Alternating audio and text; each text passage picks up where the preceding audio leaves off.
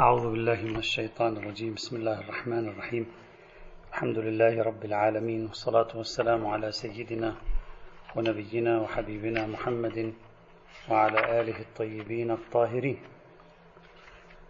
كنا نتكلم في العصير العنبي والبحوث المتعلقة به بعد استعراض الروايات العشرين التي تتصل بموضوعه.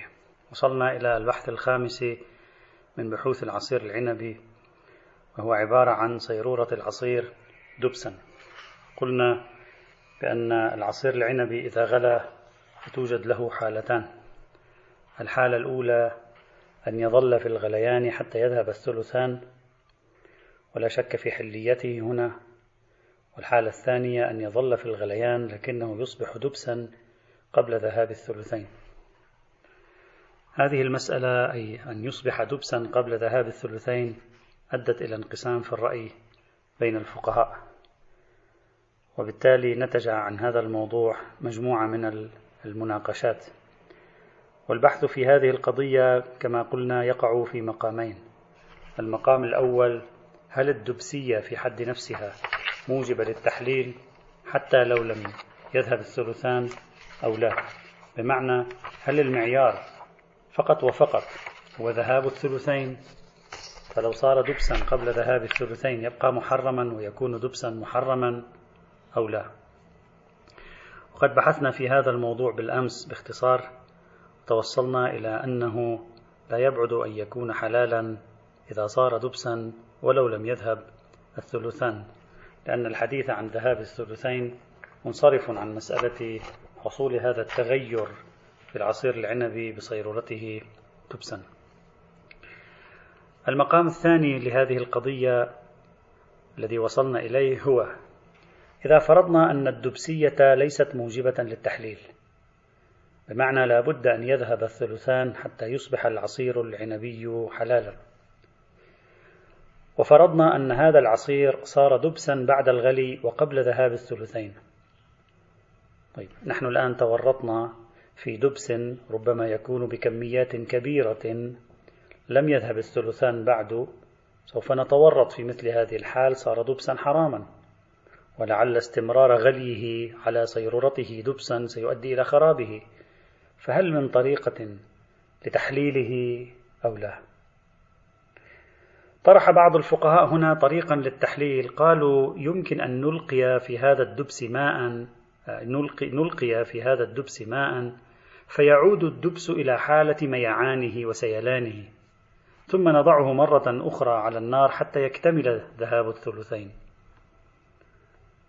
قالوا هذه الطريقة يمكن أن تسعفنا في إذهاب الثلثين ما دام إذهاب الثلثين هو المعيار إذا فنحن بإمكاننا أن نضيف ماء على هذا الدبس فيساعد ذلك على إمكانية طبخه ومن ثم إمكانية أن يتبخر ما يمكن التبخر منه فيصبح الدبس على الثلث حينئذ من ثلاثة أثلاث الأولى. إلا أن السيد الشهيد الصدر أشكل على هذه الطريقة. قال تارة نبحث هذا الموضوع على مستوى القاعدة وأخرى نبحثه على مستوى النصوص الخاصة. إذا بحثناه على مستوى القاعدة قال السيد الشهيد توجد ثلاث صور. الصورة الأولى أن يكون مقدار الماء الذي يلقى في العصير قليلا. بحيث يتم استهلاك الماء في العصير. ويصدق لأنه إذا استهلك الماء في العصير يصدق على المجموع المركب من الماء والعصير عنوان العصير العنبي. هنا يصدق أننا نغلي العصير العنبي وبالتالي يكون مشمولا لإطلاقات أدلة غليان العصير العنبي وذهاب ثلثي العصير العنبي. فيحكم حينئذ بالحلية هذا لا إشكال فيه. نعم مقتضى الدقة ربما ليس الذي ذهب ثلثا العصير العنبي لأنه ربما ذهب ثلثا المجموع المركب من العصير العنبي والماء الذي أضيف. لكن بالنظرة العرفية يقال بأن العصير العنبي هذا هو الذي غليناه وذهب الثلثان منه. بعد أن كان الماء الذي أضفناه بحيث كان مستهلكا في العصير. هذه الصورة الأولى. الصورة الثانية يقول السيد الصدر أن يلقى على العصير ماء مساو له يعني بنفس الكمية لنفرض أن هذا العصير الموجود هو عبارة عن خمسة كيلوغرام مثلا وأنت تعطي خمسة كيلوغرام من الماء فيساويه. لماذا فرض السيد الشهيد المساواة حتى يرفع فرضية الاستهلاك؟ يقول لا يستهلك. في هذه الحال يقول السيد الشهيد لا يصدق على المجموع المركب من الماء والعصير أنه عصير. حتى يكون مشمولا لإطلاقات العصير إذا ذهب ثلثاه حل مثلا. ولا يعلم هنا أن أن العصير ذهب الثلثان فيه بل عادة يذهب غالبا تذهب الأجزاء التي تقبل التبخر وهي الأجزاء المائية. هي أسرع إلى التبخر من الأجزاء السائلة الموجودة في العصير.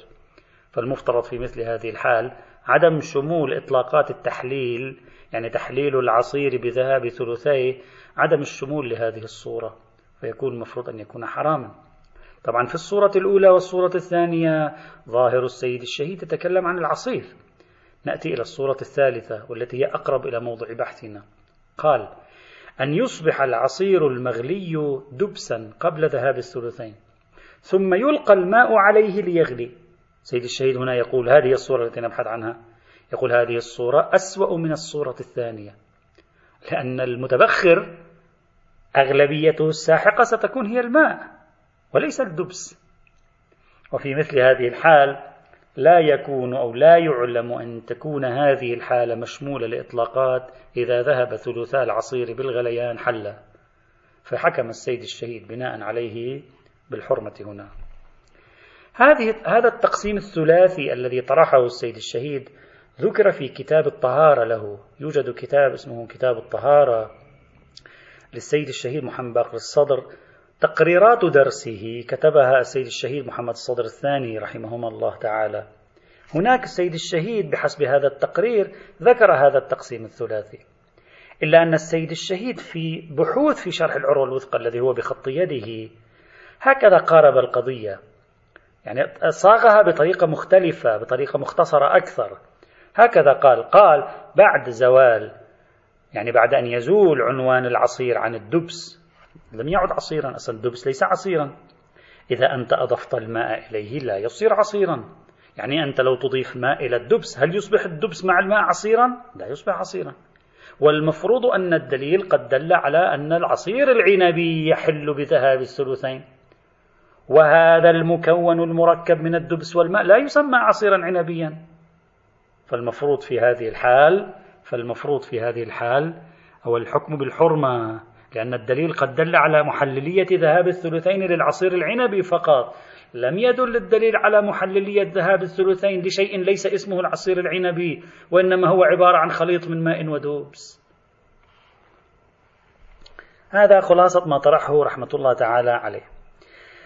البحث في تقديري في, في هذه المسألة لا ينبغي أن يكون في تحديد نسبة التبخر في العصير والدبس والماء المضاف. ما هو الذي تبخر؟ نسبة التبخر كانت مائية نسبة التبخر كانت من العصير من الدبس. هذا شيء لا يهمنا. بل المهم في تقديري هنا إذا أردنا أن نتعامل مع القضية ونقاربها مع النصوص المهم صدق عنوان العصير المغلي الذي ذهب ثلثاه على هذه الحالة التي نحن فيها. أنت إذا أضفت الماء إلى العصير أو أضفت الماء إلى الدبس بأي نسبة كانت قليلة كثيرة استهلك لم يستهلك. إذا صدق على المجموع بعد الإضافة عنوان العصير العنبي وحينئذ مفترض أن تكون النصوص تشمله. بصرف النظر أن نسبة التبخر كيف كانت ومن أي شيء كان التبخر وهل نسبة التبخر من العصير كانت واحد في المئة ومن الماء تسعة وتسعين في المئة أو لا. أما إذا قلنا عنوان العصير العنبي أصلا غير صادق على إضافة ماء قليل أو كثير.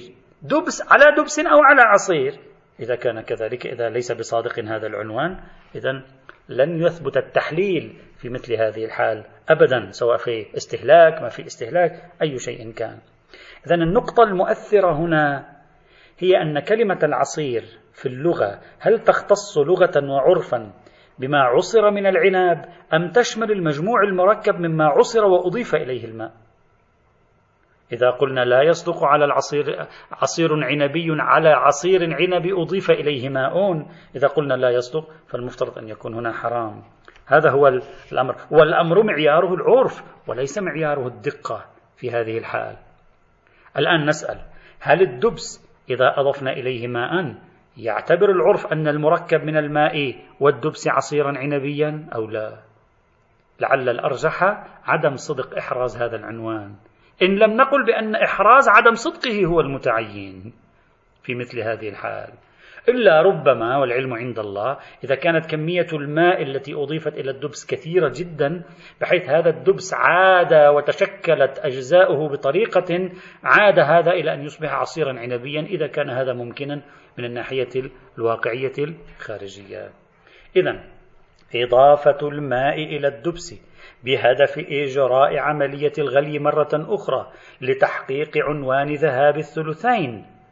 هذه العملية رهينة بصدق عنوان العصير العنبي على هذا الذي تريد أن تغليه بعد إضافة الماء.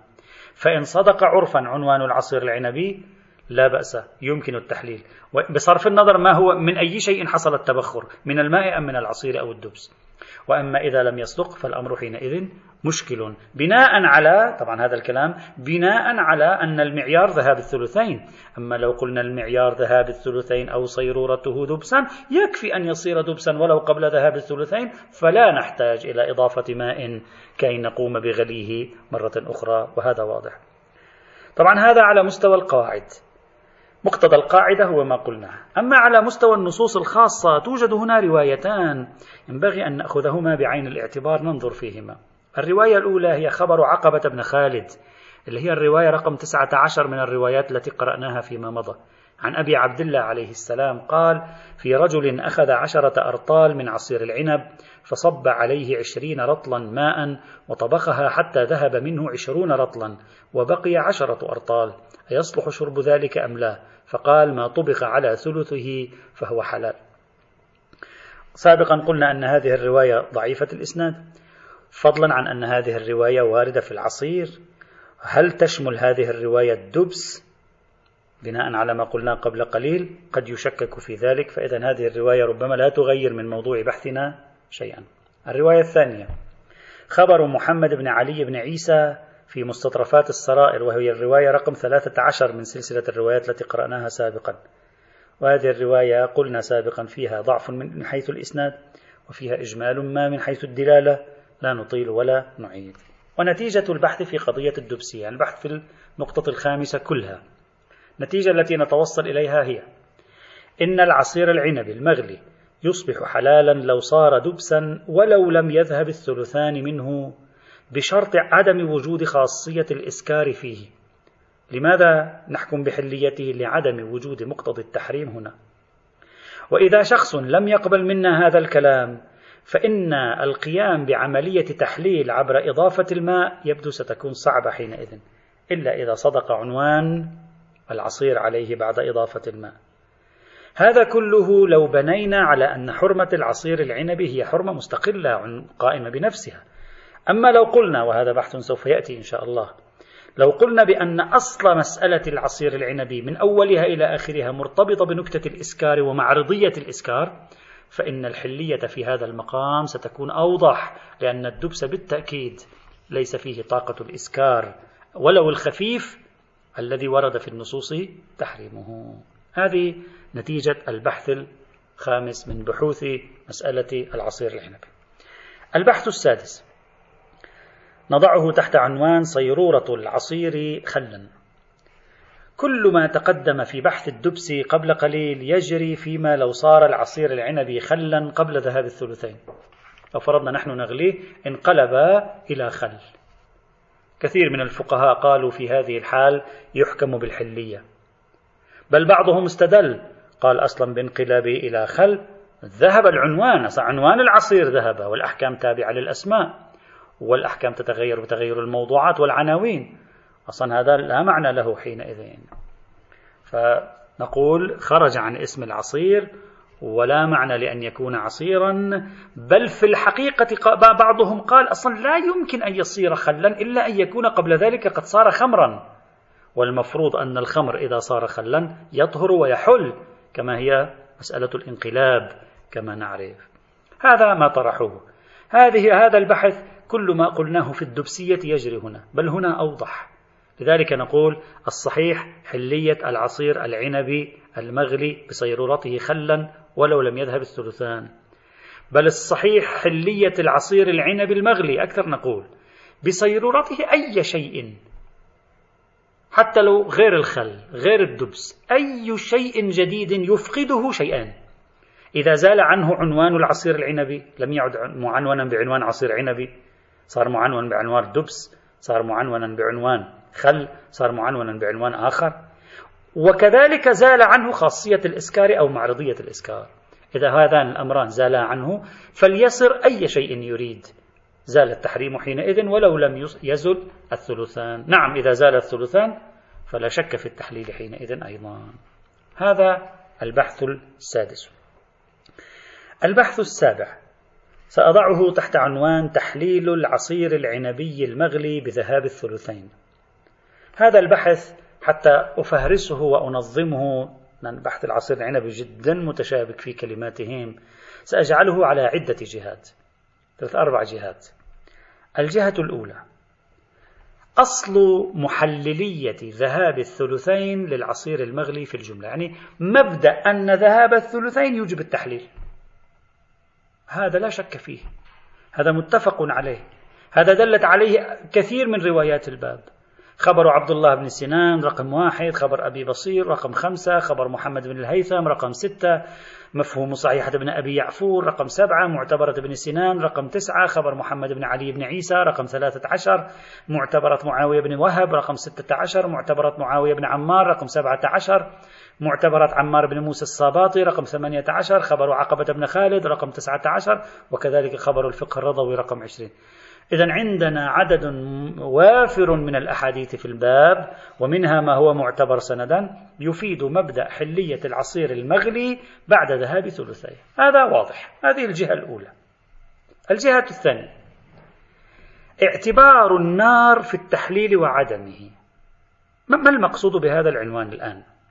فرغنا سلمنا صار واضح لدينا أنه بذهاب الثلثين يحصل التحليل. الآن السؤال. طبعا ذهاب الثلثين سيوجب تحليل الآن السؤال. هل يشترط أن يذهب الثلثان بالنار؟ أو لو فرضنا ذهب الثلثان بعد غلي العصير ذهبا لكن بغير النار. ليس الغلي أصل غلي العصير كان بالنار أو بغيرها مما بحثناه في الأمس. ذاك بالأمس بحثنا في أن العصير إذا غلى بغير النار هل يحرم أو لا؟ مثل الميكروويف. الآن نحن نبحث غلى بالنار. حرم العصير. نسأل. أنتم تقولون لابد أن يزول الثلثان بعد غليانه بالنار. نسأل. هل لابد أن يذهب الثلثان بعد غلي العصير وصيرورته حراما؟ هل لابد أن يذهبا بالنار؟ أو لو ذهبا بغير النار يحل أيضا. مثلا تركناهما في منطقة شديدة الحرارة وضعناهما تحت أشعة الشمس القوية الهائلة. قمنا بعمل بشري. مثلا وضعنا المرايا العاكسة للضوء التي أدت إلى الغليان فيها. أجرينا سببا طبيعيا أو كيميائيا بشريا معينا. في, في أي حالة من الحالات. بغير النار قمنا بإذهاب الثلثين. هل يحل أو لا يحل؟ إذا عصير عنبي غلى بالنار حرم نريد أن نجعله حلالا. نريد أن نذهب بالثلثين. إذهابنا للثلثين هل يجب أن يكون بالنار؟ أو يكفي أن يكون بأي شيء من الأشياء؟ هذا هو السؤال الآن. حتى لو فرضنا هذه الطرق غير النار حتى لو فرضناها قليلة الوقوع لكن السؤال هو هذا السؤال. يبدو أو لعل المشهور المستفاد من إطلاق كلمة الفقهاء أنهم لا يميزون في ذهاب الثلثين بين النار وغيره يعني أنت أذهب هذين الثلثين بالنار بغير النار أنت ما عندنا مشكلة. المهم صدق عنوان ذهاب الثلثين بالنار ذهاب الثلثين. ما يهمنا. والدليل إطلاق التحليل. الروايات قال إذا ذهب الثلثان حل. خلاص. لم تقل إذا ذهب الثلثان بالنار أو إذا ذهب الثلثان بالميكروويف. أو إذا ذهب الثلثان بأي شيء من الأشياء. إذا المفترض أن نقول بالحلية. هذا مقتضى النظر الأولي في المسألة. إلا أن هناك محاولات أشكلت على هذا الموقف وقالت لا ينبغي أن يذهب الثلثان بالنار. إذا ذهبا بغير النار لا يحل. سأذكر بعض هذه المحاولات حتى لا أطيل عليكم. المحاولة الأولى. ما ذكره بعض الفقهاء مثل صاحب الرياض رحمه الله.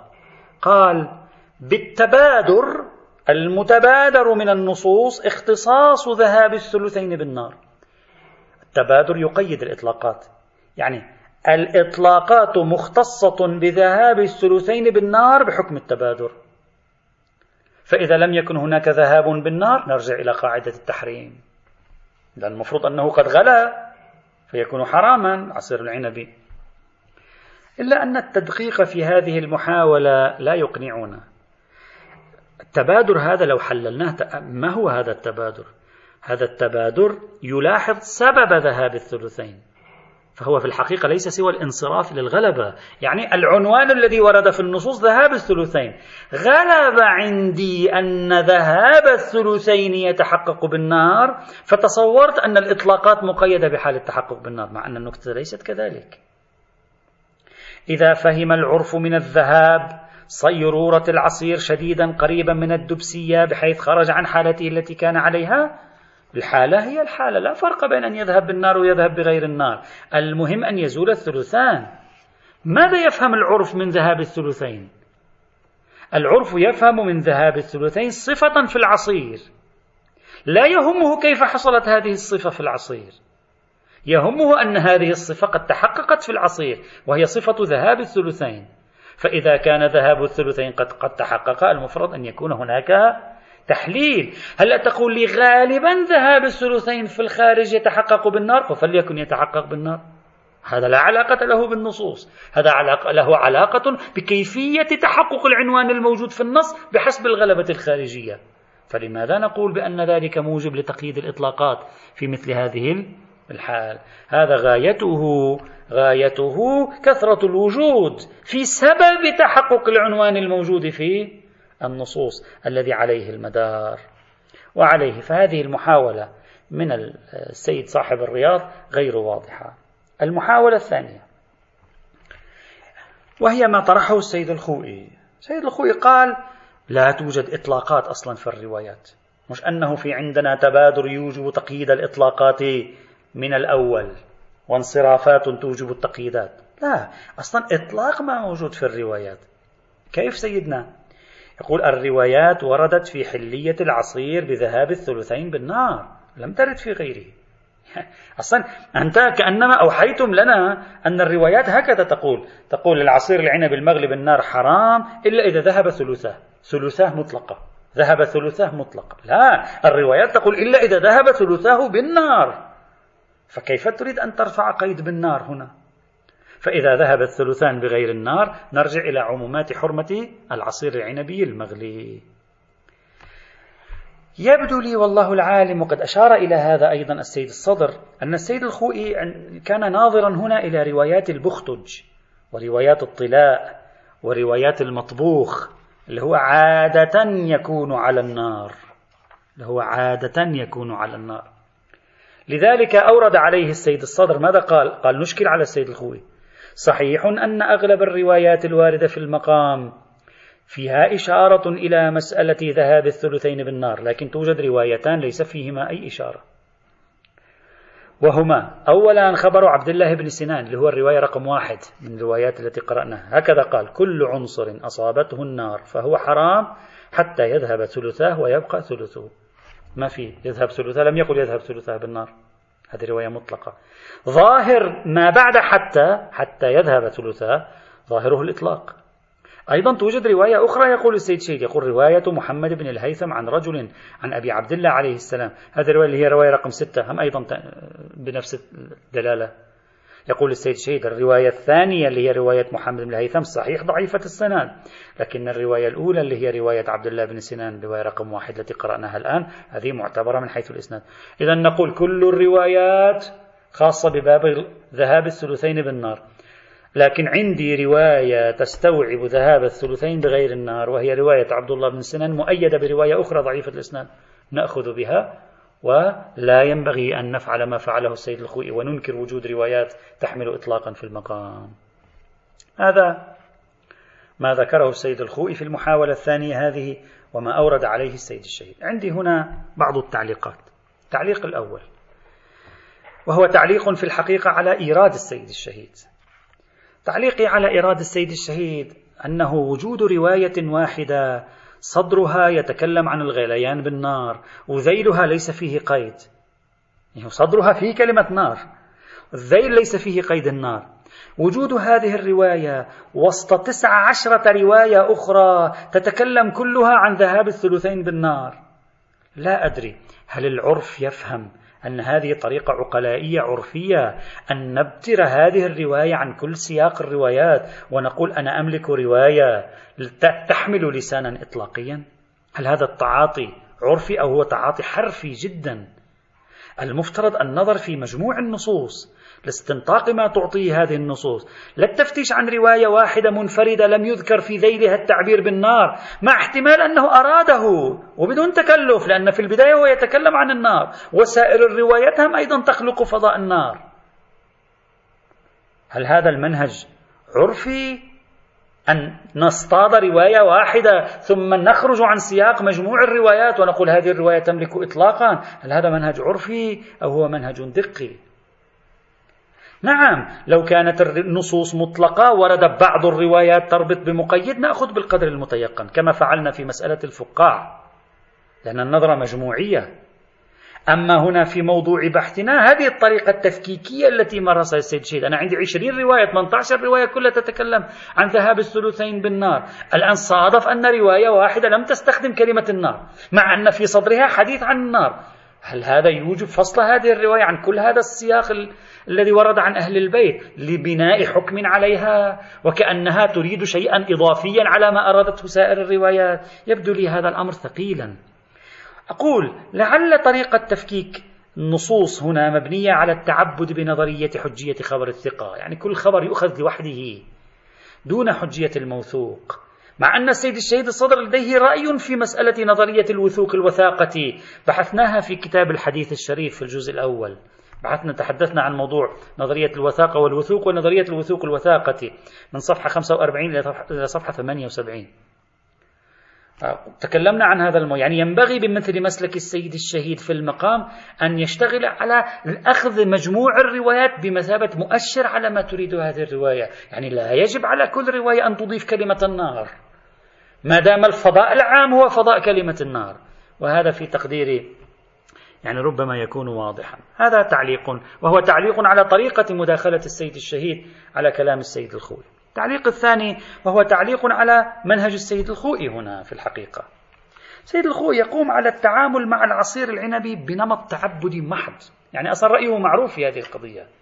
يعني طريقته تعبدية محضة. بصرف النظر عن مسلك المسكرية الذي التزم به معرضية الإسكار الذي التزم به أمثال شيخ الشريعة الإصفهاني والتزم به أيضا سيد الشهيد الصدر وسوف نبحث عنه وسنتكلم عن هذا المسلك. في تقديري كان الأنسب بالسيد الخوئي النظر هنا هكذا ندرس العصير بعد ذهاب الثلثين يعني نلغي الخصوصيات في المقام. القضية هذه الطريقة النمط التعبد الخالص في موضوع من هذا القبيل لا أدري ما معناه. أصلا نلغي الخصوصيات في المقام.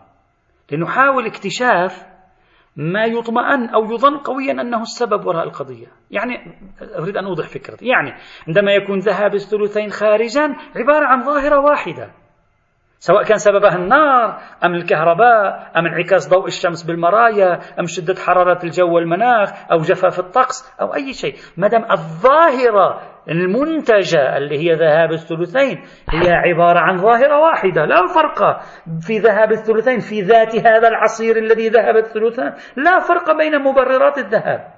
إذا كانت القضية هكذا أي معنى للحديث عن تمييز تعبدي؟ لماذا لا نعمل على قواعد الفهم العرفي في إلغاء الخصوصية في المقام؟ خاصة وأن احتمالية إشارة الرواية إلى النار هي احتمالية إشارة إلى الحالة الغالبة إذ غالبا كانوا يقومون بغلي العصير بالنار والوصول إلى حالة الدبسية عبر هذا آه، المورد حينئذ. أقول طريقة تناول السيد الخوئي في المقام تبدو لي تعبدية خالصة يريد أن يجمل على أسلوب واحد في ذهاب الثلثين وكأن ذهاب الثلثين في النار بالنار يحدث في الثلث الباقي آثارا خاصة تختلف عن الثلث الباقي لو أن الثلثان قد ذهبا بغير النار مثلا ذهبا بالكهرباء مثلا وما شابه ذلك. هذا إذا ثبت علميا إذا ثبت شيء من ذلك أهلا وسهلا. أما إذا لم يثبت شيء من ذلك والنظرة العرفية لا ترى فرقا بين هذه الأشياء فالصحيح في مثل هذه الحال أن نقول بأن العرف يلغي الخصوصية عن النار ما دامت الظاهرة الناتجة عن الغلي بالنار وذهاب الثلثين هي عبارة عن ظاهرة واحدة باللحاظ العرفي. نعم قد تكون مختلفة جزئيا باللحاظ الدقي إلا أنه باللحاظ العرفي عبارة عن أمر واحد. إذا هذه نقطة محاولة ثانية في المقام. المحاولة الثالثة وهي محاولة أيضا ذكرها السيد الخوئي لإثبات حرمة العصير العنبي المغلي إذا ذهب الثلثان فيه بغير النار. قال نسلم بوجود إطلاقات تجعل النصوص شاملة لذهاب الثلثين بغير النار. وهذه الإطلاقات محكمة وجدية وواضحة نسلم بذلك. لكن ندعي أنه يوجد في مقابل هذه الإطلاقات ما يوجب عدم كفاية ذهاب الثلثين بغير النار لابد بالنار وين سيدنا؟ قال مفهوم رواية أبي بصير اللي هي الرواية رقم خمسة من الروايات التي قلناها سابقا. هكذا قالت الرواية قالت إن طبخ حتى يذهب منه إثنان ويبقى واحد فهو حلال. طيب شو هذا؟ كيف سيدنا تفهم منه؟ قال مفهوم هذه الرواية هكذا. إذا لم يطبخ حتى يذهب منه إثنان فهو غير حلال. يعني لابد أن يطبخ. الطبخ ما معنى الطبخ بالنار؟ وهذا معناه أن ذهاب الثلثين بالشمس أو بالهواء لا يصدق معه أنه طبخ.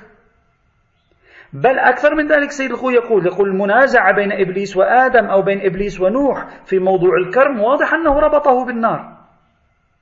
إذا لا نستطيع بعد وجود هذا الفضاء أن نتمسك بالإطلاقات بل علينا أن نقيد بالنار. لا بد حتى يحل الثلث الباقي أن يكون ذهاب ثلثيه أخويه من الثلثين بالنار فقط. طبعا هنا السيد الشهيد الصدر أطال في تفصيلات نقد كلام السيد الخوئي راجعوه في كتاب بحوث في شرع العروة الوثقى وكذلك في كتاب الطهارة.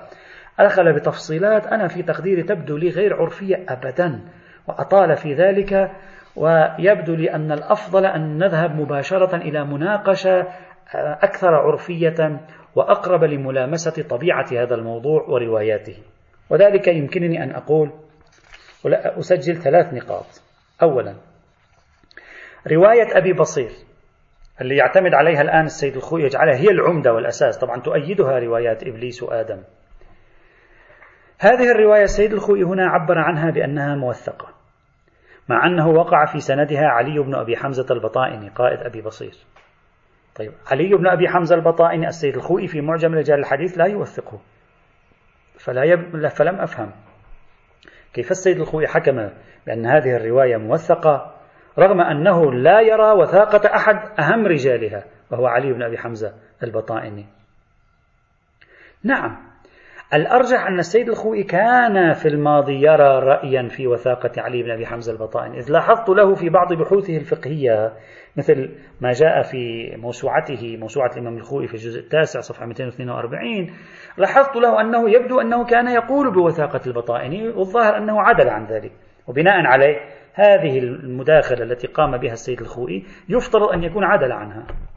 يعني هي الآن مبانيه التي عدل عنها تصلح هي جوابا لهذه المداخلة التي طرحها بناء على مسلكه في حجية خبر الثقة هذا أولا. ثانيا هذا قيد طبخ الذي السيد الخوئي يعني بنى عليه. قال إن طبخ حتى يذهب منه إثنان ويبقى واحد فهو حلال. هذا قيد طبخ الوارد في الرواية. يبدو لي أنه قيد غالبي. مثل قيد اللائي في حجوركم من نسائكم. الربيبة هي في الغالب في حجر الرجل وفي بيته مع والدتها. كذلك الحال هنا. أصلا كيف يذهب الثلثان؟ غالبا يذهب بالطبخ. السائل جاء يسأل عن الطلاء. الطلاء الذي هو عصير العنب المطبوخ. جاء يسأل عن طلاء. الإمام يجيب بهذا الجواب. العبرة عند الإمام ذهاب الثلثين. العبرة عند الإمام ذهاب الثلثين. هي هذه مورد النظر.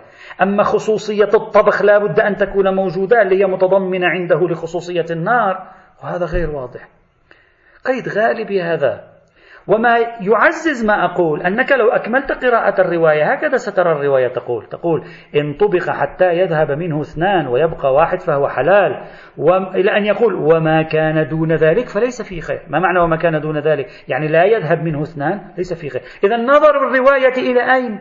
نظرها إلى كمية الذاهب ليس نظرها إلى الطبخ وغير الطبخ.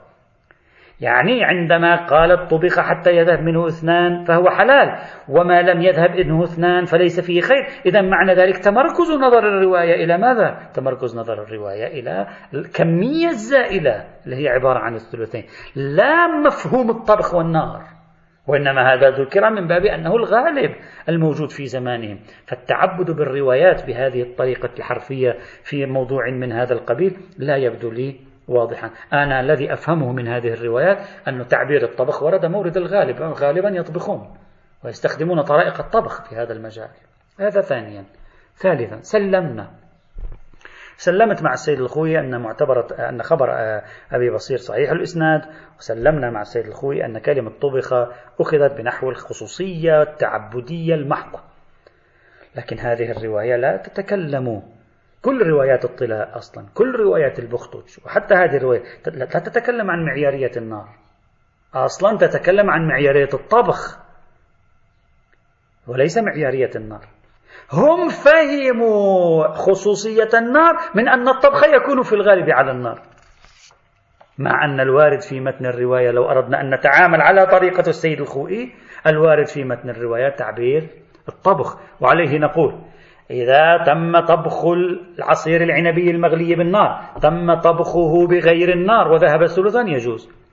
ما, ما ستكون النتيجة؟ ستكون النتيجة على الشكل التالي. يعني إذا نشترط ذهاب الثلثين بالطبخ لا بالنار. يعني نخرج عن أي ما معنى بالطبخ؟ يعني لو ذهب الثلثان لوحده بالهواء بطول المكث حصل ذهاب الثلثين؟ نعم هنا نلتزم بالحرمة. لكن لو حصل ذهاب الثلثين بعملية طبخ إضافة مواد كيميائية أدت إلى غليانه. وضعه على غير النار من سائر الأشياء التي تغلي. وما شابه ذلك؟ وهذا المفترض أن تكون الروايات شاملة له. كون النار هي الوسيلة الغالبة في تحقق الطبخ. هذا لا يعني انصرافا كما قلنا في مناقشة كلام صاحب الرياض في مثل هذا المقام. والنتيجة بناء عليه في هذه الجهة الثانية إننا نقول ذهاب الثلثين مطلقا هو المعيار. لا دخول.